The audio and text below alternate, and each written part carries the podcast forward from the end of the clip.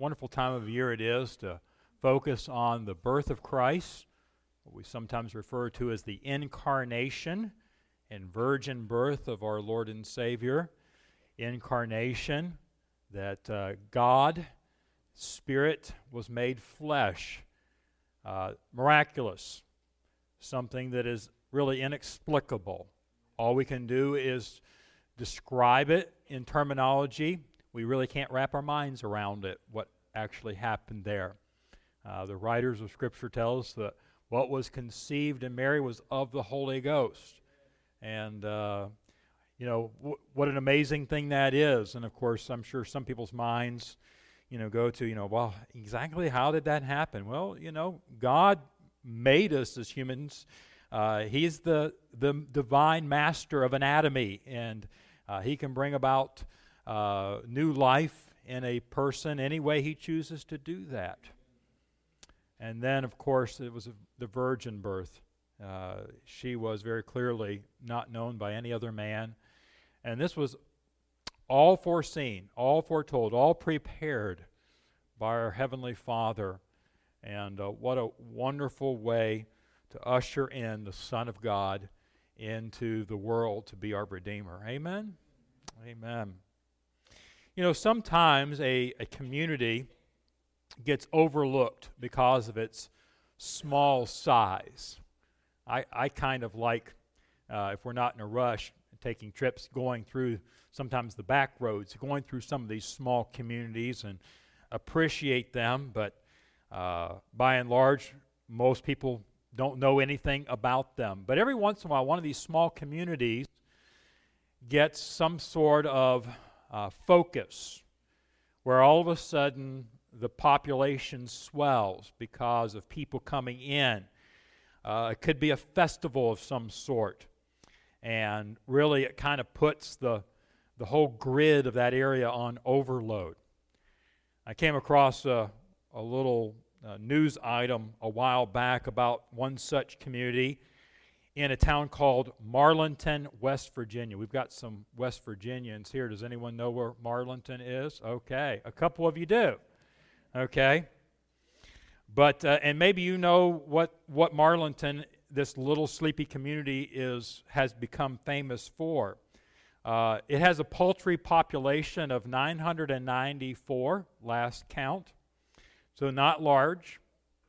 Uh, but each September, on one weekend for the past 27 years, people roll in from all over the area to this little tiny town of Marlinton. This past year, it had over 10,000 visitors come in. And what was the attraction? Well, it's called the Roadkill Cook Off. And I think the name of it says it all. But the, uh, the winner walks off with $1,200 of prize money. So there's some attraction there. This festival has grown to include live music, various kinds of attractions, other kind of food vendors that come in in case you're not up to roadkill for some reason. And they even have a pageant to determine who the next Miss West Virginia roadkill will be. Now, as, uh, as fun as that might sound, uh, we here, even in Little River, we know a little bit about being a smaller in population. Uh, when you talk about just Little River itself, and then getting kind of an explosion in the in the summertime when we have the Blue Crab Festival. And you know, for a lot of us that that may not really attend it, uh, we're probably more grieved by the traffic than anything else uh, that happens. But I say that simply to try to fix our minds on what it was like for little Bethlehem. There is a big little town in Bethlehem, if we could put it that way. In Micah chapter 5 and verse 2, and I know we read from the book of Luke, but I want to focus on the Old Testament verse here today, this prophecy and the importance of this little community.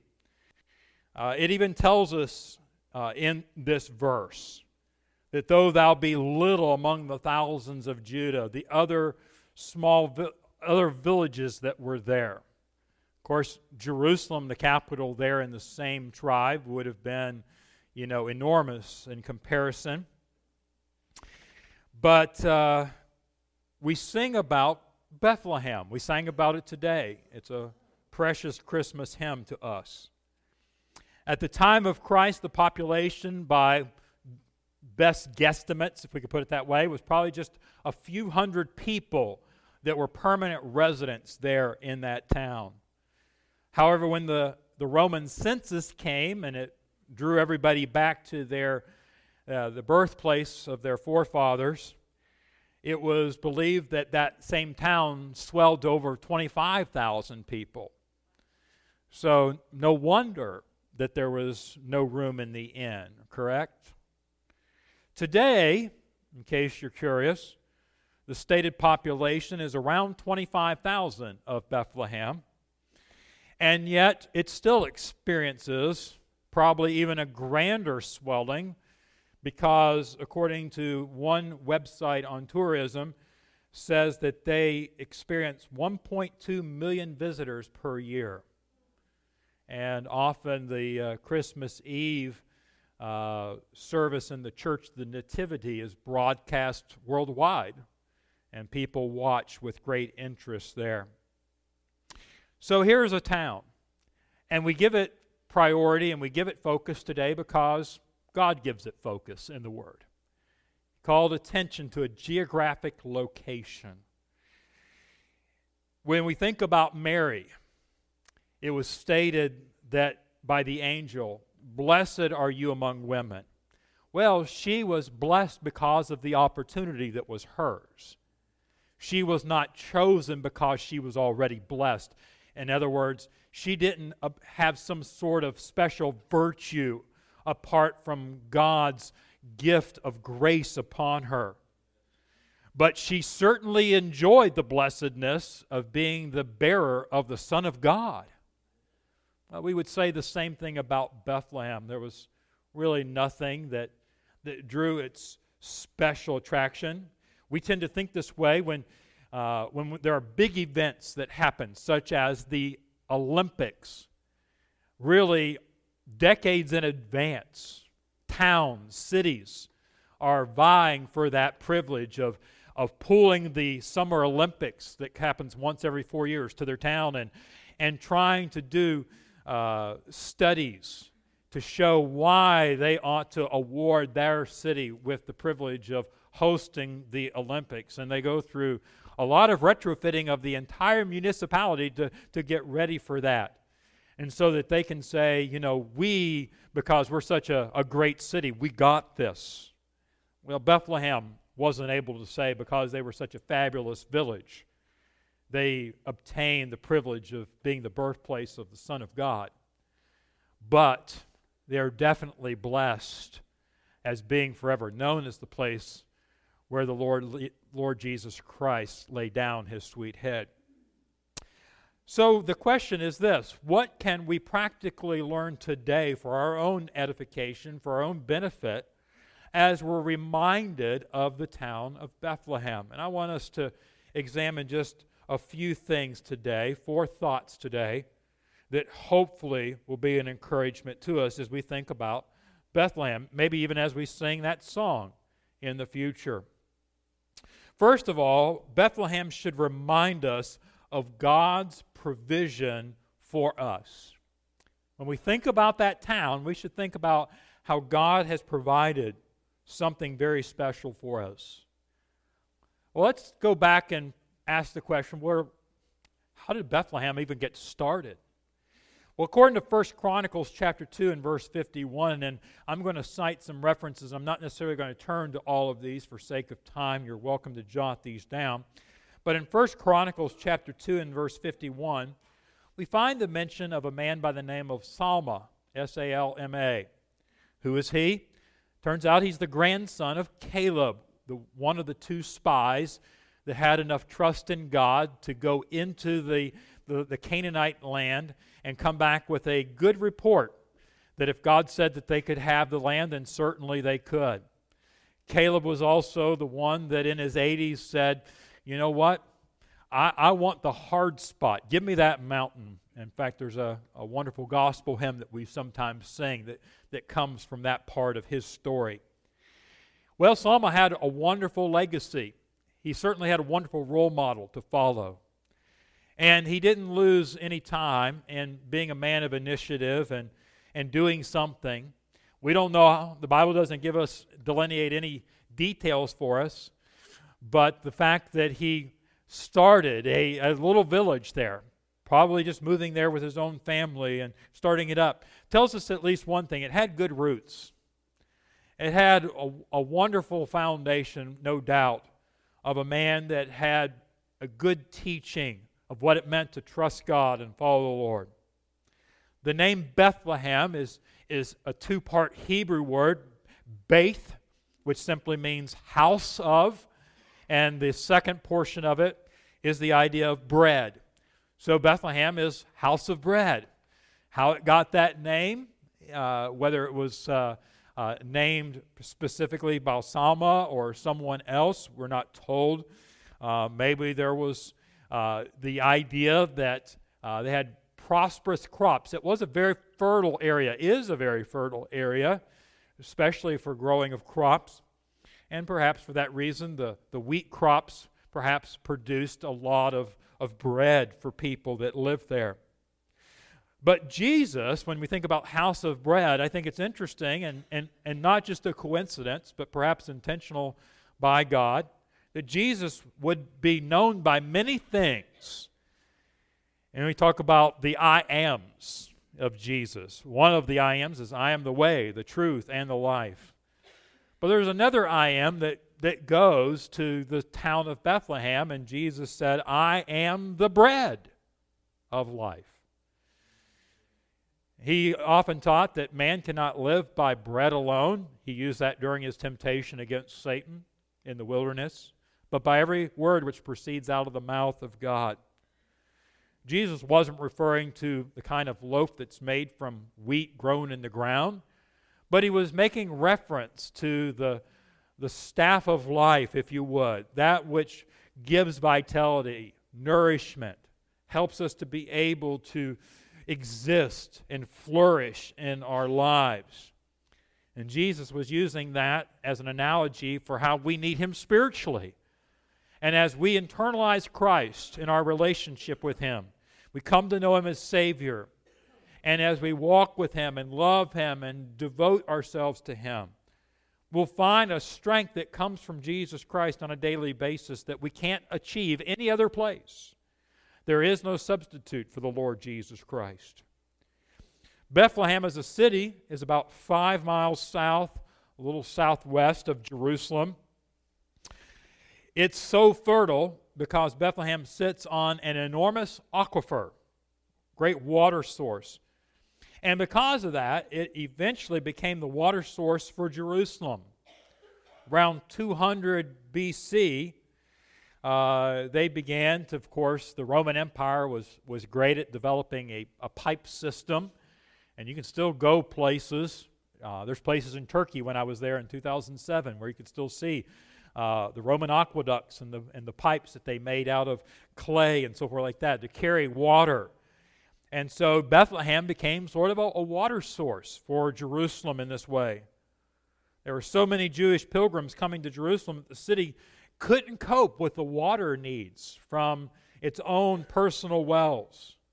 And after a time, the older water supply was contaminated because, interestingly enough, of the animals that were being slaughtered in the temple.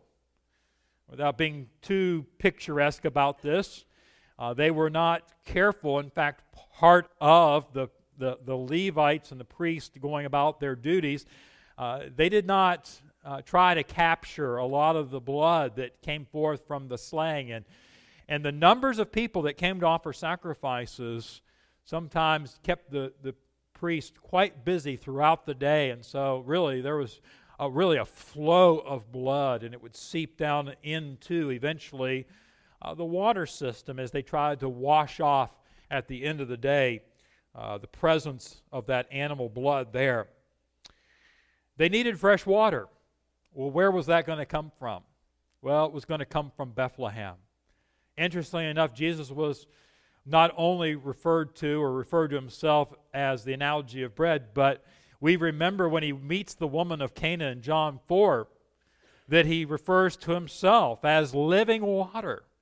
If someone would drink of him, they would never thirst. And of course, she didn't get it right away, did she? She still was thinking about literal water until eventually it did dawn on her. that He was talking in spiritual terms, and she gloriously came to know Christ as her Savior. But all this is to remind us whether we're talking about the consumption of Christ and, and in the analogy of bread, or the, the living, sustaining water that we can become so dehydrated in this world that we live in, spiritually speaking, and dried out because of the parchness that we feel of, of just being beaten down upon and, and the refreshment that we receive from Christ being our Savior, that living water. We're reminded to us what a wonderful thing it is that God provided for us His Son to be that for us. That it's just not a matter of getting a, an ability to check off the box that, yes, I'm saved, but I have Christ in me, and that's my hope of glory. And so, as we think about Bethlehem, let's think about God's provision for us. Secondly, as we think about Bethlehem, we should be reminded of our personal need of salvation. Our personal need of salvation. So many people don't come to God, don't come to Christ because they don't perceive of their lost condition. As one preacher put it, you really can't get someone saved until you get them lost first. And I understand what he means by that. Really, it's them coming to that uh, understanding, that enlightenment. I'm not okay spiritually. Most people out there feel like that they are okay or they've come up with an alternate path in their life to make them okay. And there is a way which seemeth right unto a man, the Bible tells us, but those ways are the way of death. And so we are reminded that we need saved. We are not okay. So, how does this come out of the, the town of Bethlehem? Well, there's first of all what I call a ruinous reference as we think about Bethlehem. There is a shadow of death that hangs over this quaint village of Bethlehem. For all of its charm, for all of its nostalgia that we imagine in our mind, there is this specter, if you would, that the Bible gives to us. The very first time the city is mentioned in the Bible, it's in connection with the nearby vicinity that is called Ephrathah. And Ephrathah became the burial place of Rachel, the wife of the patriarch Jacob. You can read about that in Genesis 35 19 and also Genesis 48 7. It was a, a mournful, grievous death for her. There was sadness. And it's, there's a time for weeping. And we weep with those that weep. We don't pretend that physical death doesn't come with a heaviness about it. Though the New Testament reminds us we don't sorrow as those that have no hope, though, as believers. Praise God. But yet, death is an enemy. And, and death has its. It, it, it, there's coming that day where death will be vanquished by Christ completely. And what a day that will be. But Bethlehem was also found in the book of Judges. And in the book of Judges, it has an association with a very grotesque sort of death as well. Not a very well known story, but in Judges 19 and 20, and it's not very well known because it's quite graphic, and I won't go into all the details about it. But there was a, a Levite from the tribe of Ephraim. And the Bible tells us that he had a concubine. She's not named. And he goes into a, a community, uh, Gibeah, and there the wicked men of the town, very similar to what happened in Sodom with Lot when the angels came to visit him by night, while this Levite is in town visiting a somewhat pious man, uh, the men of the town come out and demand that uh, this Levite be given over to them so that they can have their way with him sexually. And of course, the, the owner of the home refuses this. Uh, it still ends up very tragically with this man's, this Levite's concubine being thrust out of the door into the street, and the men are brutal with her all through the night, and she is found dead the next day. The Levite takes her back home with him and uh, decides to make uh, a statement by chopping her, her lifeless body into 12 pieces and sending those pieces to the different tribes to explain that uh, this is what those people did and we need to rally against them. And it almost resulted in the destruction of a significant portion of the tribe of Benjamin because of this. Really, a horrific story, an infamous story in the Bible. And, and all of it kind of circulates around this, this town of, of Bethlehem where the Levite had come from. It was his, his home place and the sadness that was about there. You know, the Bible doesn't mask the problems that sin brings about. There is a penalty for sin. The wages of sin is death. And here in Micah, even, as we read, we have the prophecy of the infamous murder of the babes, the small children in Bethlehem by order of Herod. And, uh, and so we, we need to be reminded of that this is going to be a time of, of great sorrow. And Jesus, only because of the angelic uh, message that is given to them, does Joseph and Mary flee Bethlehem to avoid the infanticide that Herod brings about on that community. Rachel is weeping for her children. So there's a ruinous reference that is very sad. And there is a ruinous reference to us as human beings apart from Christ. There is there's really nothing joyous you can really say truthfully about someone that is without Christ. There may be kind deeds that they did in their life, but in the end, it is really all overshadowed by the reality when they depart from this life, they go into eternal death. A separation that will be painful and depressing and discouraging and weeping and wailing and gnashing of teeth where their warm dieth not the Bible paints a very vivid picture of what an existence into eternity is like for those that experience eternal death. It's ruinous. But there is also, praise God, when we think about Bethlehem, a redemptive reference to it. And we find this in other places of the Bible. Another place where we find the, the uh, village of Bethlehem mentioned is the wonderful story of the book of Ruth. As depressing as the book of Judges can be, Ruth is a 180 degrees from that, if you would. Not that it doesn't have its sadness to it, because you have a woman that becomes a widow, then she loses her two sons. But the bulk of the story is about Naomi coming back home from Moab with her one daughter in law, Ruth. And where does she come to? Well, you may not have remembered this, but she's from and returns to the town of Bethlehem. She comes back. She even asks to be called Mara because she's bitter.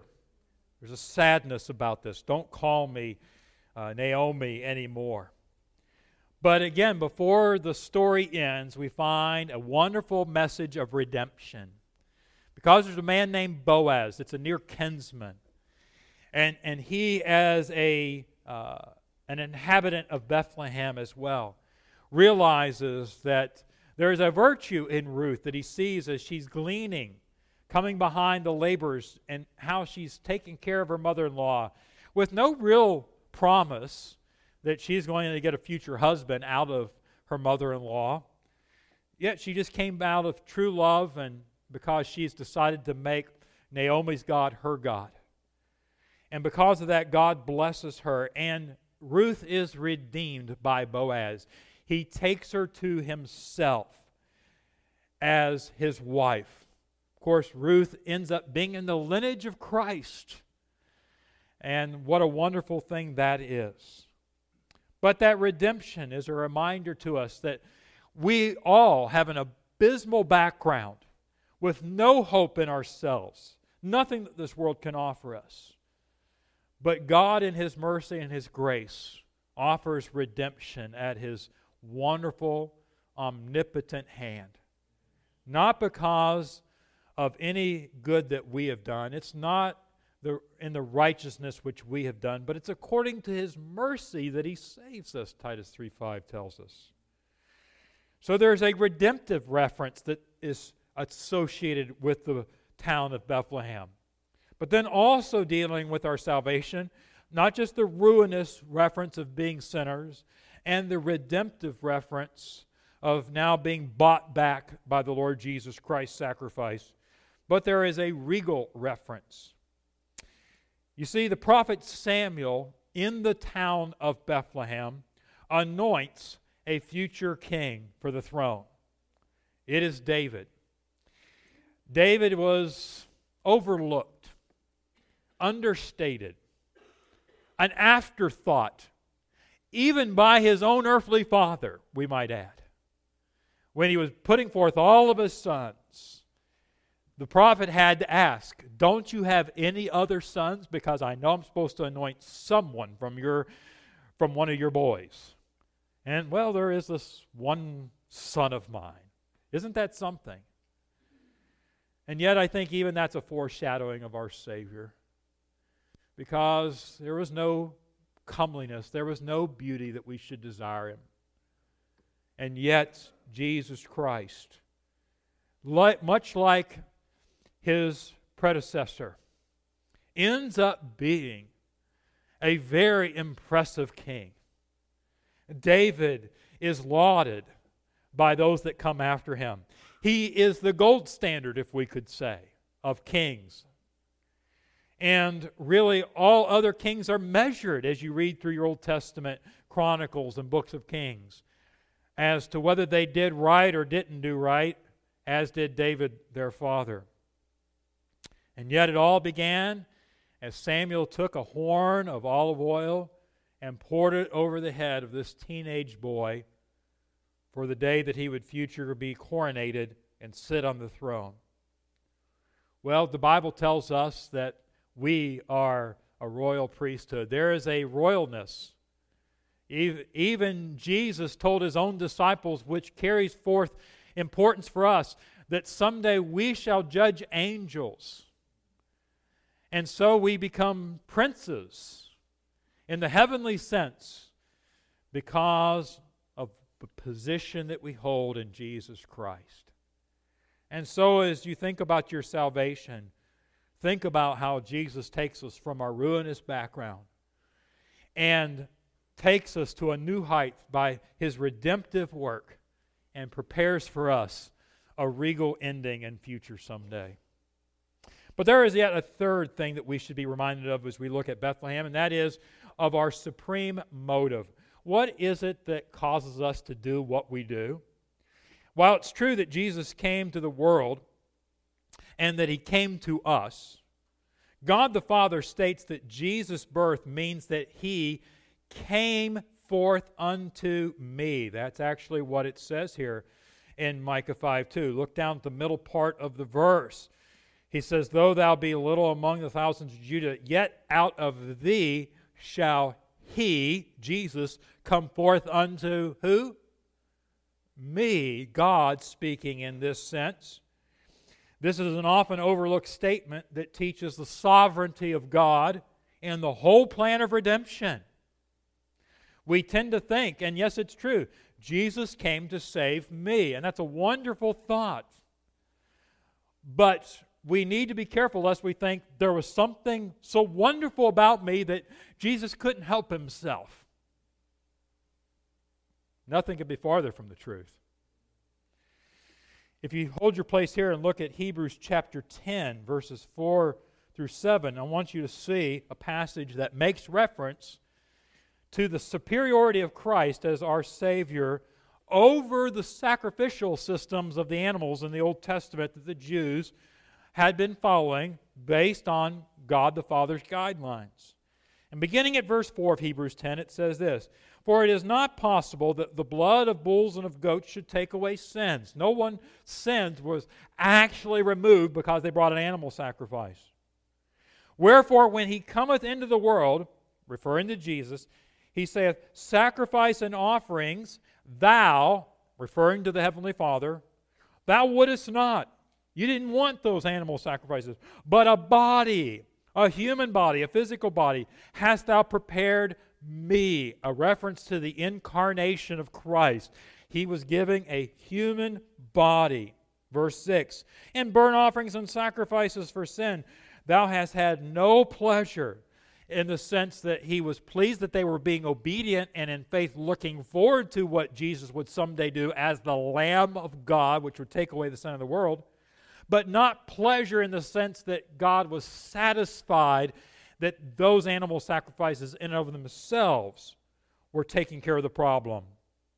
Verse 7 Then said I, Jesus speaking, Lo, I come. In the volume of the book it is written of me, to do thy will, O God. Let me restate that phrase, leaving out what's in parentheses so you can get the emphasis of what he's saying. Lo, I come to do thy will, O God. He doesn't say, Lo, I come because I just have such compassion for those sinners. Ultimately, what drove Christ to the cross was to do the will of his Father. That is verified by the prayer of Jesus in the Garden of Gethsemane. He was struggling because he knew what he was in for. And he prayed for some alternative. And yet, he, though he sweat great drops of blood, his prayer that is given to us is, Nevertheless, not my will, but what? Thine be done. Thine be done. And so we need to be reminded that we are so, so, so undeserving of Jesus' birth and his eventual sacrificial death. While he did it for our benefit, don't get me wrong, Jesus was most consumed with doing the will of the Father. This is what he agonized over in that garden. This is what he meant when he said in John 4:34, "My meat is to do the will of him that sent me and to finish his work." That's what, if we could put it in today's terms, that's what got Jesus up every day and got him through every day, despite the scorning, the scoffing, the misunderstandings, the mistreatments. It was because he was driven to do what his Heavenly Father wanted him to do. Why is this important for us? Well, it helps us to be humble about our salvation, wouldn't you say? Wasn't it, I was so irresistible that he just had to come for me. But, but let's turn it around and think about us now as ambassadors for Christ. We're called upon to serve God.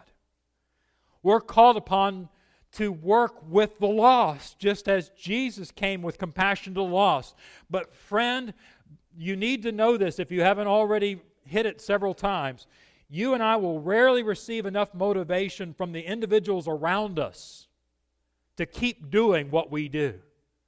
We'll never get enough appreciation from people expressing thank yous and gratitude for sharing the gospel with them to make it worth our while to live the Christian life. It's not going to happen. We won't get enough satisfaction within ourselves to think, well, you know, I'm doing this for myself. No. But if we are regularly reminded of our call to do the will of God, us, as sons of God, then there is our motivation. That's what helps us to get up every day and say, What wilt thou have me to do? And it is for that precise reason that we need to be consumed with God's will. And the Bible tells us about the importance of being motivated by God's will. Because it's God's will, 1 Thessalonians 5:18 says, we are to give thanks in the midst of everything. Doesn't matter what it is, how difficult it is. We should still have a spirit of thanksgiving to God and praise to him. That's God's will. You can't look at the circumstances or people around you and have a genuine compulsion to always have a spirit of gratitude. But if you're saying, but God wants me to do it, and I want to please my Heavenly Father, that will help you be motivated. Because it is God's will, you are to abstain from all immorality. And I don't need to tell you how strong the magnetism of, of sexual impurity is in our culture. But it was there as you read through history in the Old Testament and the New Testament, it's always been there. The marriage bed is undefiled in all, but if abused outside of that, if, if drawn into and, and, and enjoyed outside of that, Proverbs has lots of warnings about that. It's, it's like a man taking coals into his bosom. How does he not think he's going to be burned by that? If the Bible tells us a shame and a reproach will he get, and it will never be wiped away. You say, Yes, but preacher, you don't realize how strong the impulse is to give in just a little bit. To look at those pictures and to, you know, have, have just a, a little play in the mind about it. It, it gives me a little bit of a relief for the moment. You don't realize how I don't feel satisfied in other areas of my life. And, and so, you know, that, but God says, let it not be once named among you. So, how am I supposed to find motivation to live at that standard? Because it's God's will. And I want to do God's will. Because it's God's will, we are to submit to man's laws. 1 Peter 2:15 tells us that. Do you find that some of man's laws are a little hard to abide by sometimes? Do they inconvenience you sometimes? Do they even seem to sometimes get in the way of the work of God and the gospel of Jesus Christ? And yet, we're told to look at these individuals and legislators as the ministers of God, appointed to us by God. And God says, you know what? Don't look at them, no matter who's in power and who's in office, and say, you know, I'll kind of weigh it out. And I don't feel very motivated to honor this legislation or to honor these laws because of who made them. Oh, but you better say this because my heavenly Father says so. I need to obey man's laws because it's God's will. Ephesians 6 6 teaches us we are to work diligently for our employers. Yeah, but I'm over here and I am busting myself like crazy, and he's not doing anything. And he's, he's showing favoritism to this lazy person over here. So, why should I, you know, pour myself out and kill myself at my be industrious when nobody else seems to be doing it. And then at the end of the day, after I'm being honest and not stealing from him and being very correct on my timesheet, he doesn't have a kind word to say for me because I don't go out drinking with him like the other guys do that aren't being as industrious. And the answer is because my heavenly Father says so. And where's our example? In Jesus Christ Himself. Look at what He came for a world of vile sinners that would ultimately, the very city that he comes to offer himself, turns on him, mocks him, and says, We don't want you. In fact, we're going to kill you, we're going to execute you. And yet, he went through with it anyway. How can we say, I can't do our Father's will? We've not yet resisted unto blood, striving against sin. Fourthly, as we think about Bethlehem, we should be reminded that it is the best government coming. The best government that we can ever understand is ahead of us. I don't spend a lot of time, I spend a little bit of time, but I don't spend a lot of time following the news. I find if I get a little three minute at the top of the hour or something like that, or skim through my what I call my news aggregate on my smartphone or something like that. That's about all I can stomach. About all I need to know. I don't think Washington's going to be calling me and asking me for my opinion on legislation. I need to be able to be a good shepherd to you folks. There is a balance where you spend so much time sitting in front of the news sources, and you know this to be true, that you begin to develop a little bitter spirit. And there's a lot of Christian curmudgeons out there because they just need to turn their TV sets off. Truthfully, we shouldn't expect America to be a theocracy. It's not. It's a democracy. It's technically a republic. I understand those that split the hairs there. The truth of the matter is, it's not a perfect system of government. Doesn't matter how conscientious and how much I pray and what else I do, we're never, no matter who's in office, no matter if it's completely filled with your favored political party, it's, it's still run by sinners. But notice what it says here in Micah 5 2. It talks about a ruler in Israel. That's who's coming. Jesus is coming to be a ruler in Israel. Well, I, preacher, I've read through the four Gospels. I never saw Jesus appointed for any public office. I mean, and, and, in fact, he came a little close at one point, you know, but uh, he never actually took office.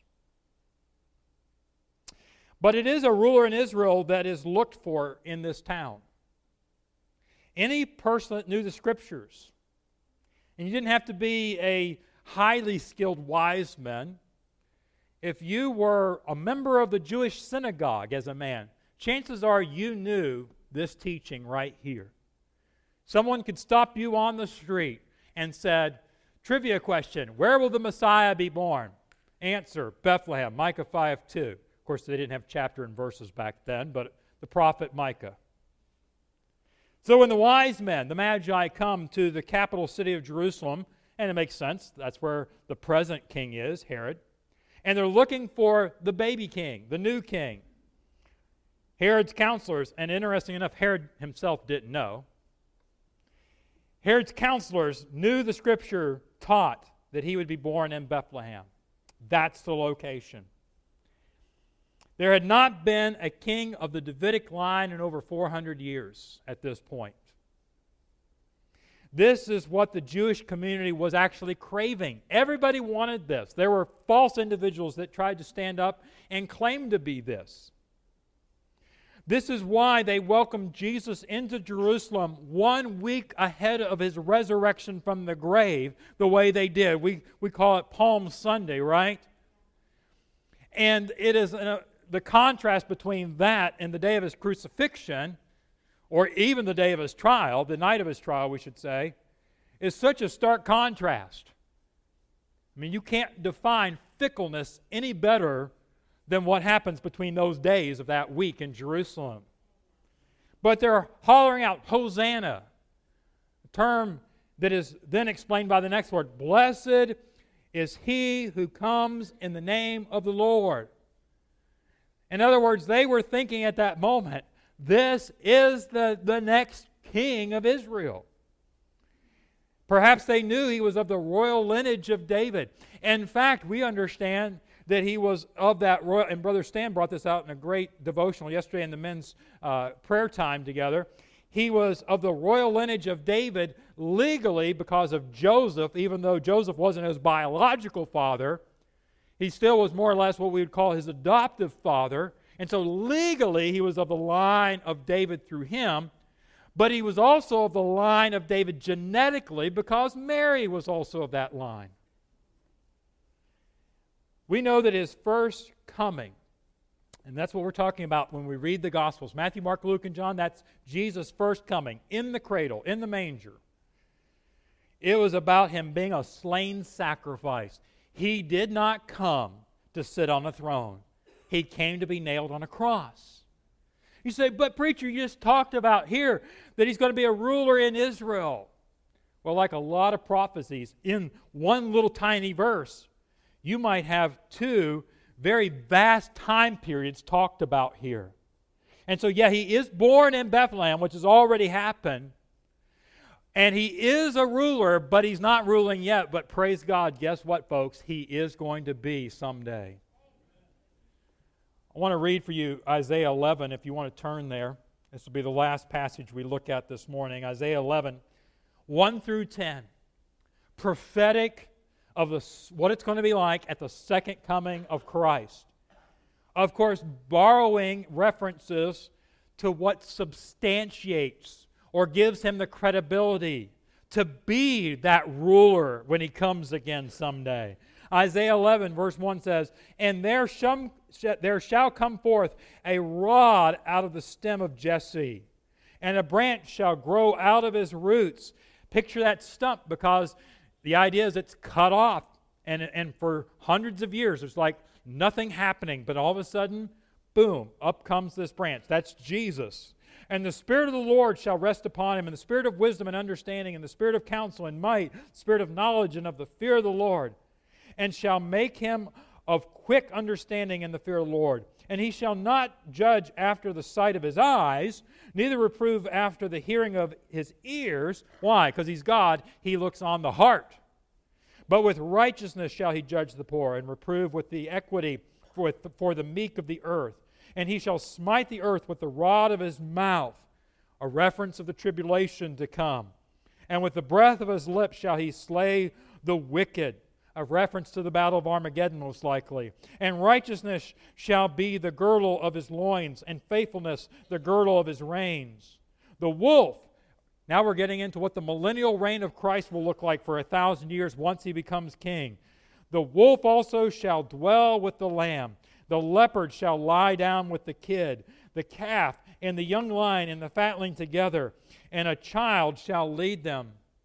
Those in the animal kingdom that have been enemies and would prey on one another or prey one upon the other. This is all going to dramatically change because the Prince of Peace will now be sitting on the throne and will bring in a peace like no one has ever seen before. Look down at verse 8. And the suckling child shall play on the hole of the asp. No mother will be saying, Get away from there. There's a, that's a snake hole. Oh, it's okay. Go ahead. King Jesus is on the throne. That snake can't hurt you. They shall not hurt, verse 9, they shall not hurt nor destroy in all my holy mountain, for the earth shall be full of knowledge of the Lord as the waters cover the sea. Verse 10, and in that day shall be a root of Jesse, which shall stand for an ensign or a banner of the people. To it shall the Gentiles seek, and I love this last phrase, and his rest shall be glorious his rest. You know, governments are trying to bring rest to their citizens in different ways. Some have tried different forms of, of government that have said, we'll, we'll pay for everything but tax you heavily. Others have said, we're going to be, you know, a, a, a complete demagoguery, if you would. We're, we're going to say, you know, it's this way. We're not even going to give you a vote. You know, it's always fallen apart, and even republics are a mess in most cases. You can't bring about peace when there's spiritual warfare in the hearts of humanity. When we are setting our affections on things above, how can we be distraught with the way the heathens rage right now? I mean, when we're really thinking, but I'm an alien and I'm a pilgrim. I'm, I'm here for the time being. But this is not my final home. And why should I be surprised at what I hear on the news? Why should I be surprised at what happens in Washington? Why should I be surprised at what happens in South American countries? It grieves our hearts because it ought to grieve us as the Holy Spirit lives within us and we see sin out there. But it's not for us to sit around and wring our hands over. We ought to fold them and pray. We ought to be concerned and grieved, but never distraught, not forsaken, though we feel cast down. Colossians 3 1, I love this verse. It says, If ye then be, be risen with Christ. Friend, do you know Christ is your Savior? then the Bible says, then you are alive in Him. You are risen from your deadness of sins. You've cast off of that, the, the, the shroud of spiritual death. You are alive and vibrant in Jesus Christ. And so think about that as you get up every day. I am risen in Christ. Well, what should I do if I'm risen in Christ? He goes on to say, Seek those things which are above, where Christ sitteth, present tense, on the right hand of God. Truth of the matter is, Jesus will reign on earth someday in the millennial reign, but he is reigning as king right now in heaven. And that is where our allegiance and our focus is to be. And so, as we think about the little town of Bethlehem, think, I am so happy that he didn't just come as my Savior, and, and this world, this planet, and its existence is just going to continue to be a mess, but I'll get out of here someday. No, this is going to be fixed too. John saw that new earth coming down. What a joy it's going to be. We sang Joy to the World, the Lord is come. Really, that's a reference not to his first coming, as some people think, but really a reference to his second coming. As you analyze the teaching of those verses, it's talking about how glorious it's going to be, though that this creation travaileth, waiting for its redemption. It knows it's going to receive it someday as Redeemer and King comes back and makes everything new. Oh, little town of Bethlehem. Such a small little town, but packed with so much wonderful reminders and truths for us. May God help us to cling to that hope. Father in heaven, thank you for your word. Thank you for the teaching of Scripture. Lord, how humbling and how thrilling it is to see your sovereign selection of even where Christ was born. For us as human beings, sometimes labor comes upon a woman at, at unexpected times, and though she may have planned exactly where she intended to have that child, it doesn't happen that way. She's tried to figure it all out so that things will just fall into the right place, and, and yet there's, there's curveballs that happen. And yet, this was planned, even the very birthplace of Christ, from the very foundations of the world.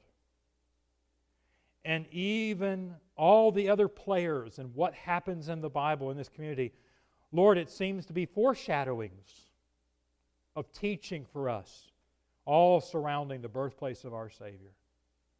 And though he was not given the welcome that he really should have been given that night as his mother came into town, great with child. Lord, we thank you that someday we will have the chance in your presence to sing and proclaim our admiration and devotion as we have the chance to do it here on earth right now. We pray in Christ's name. Amen.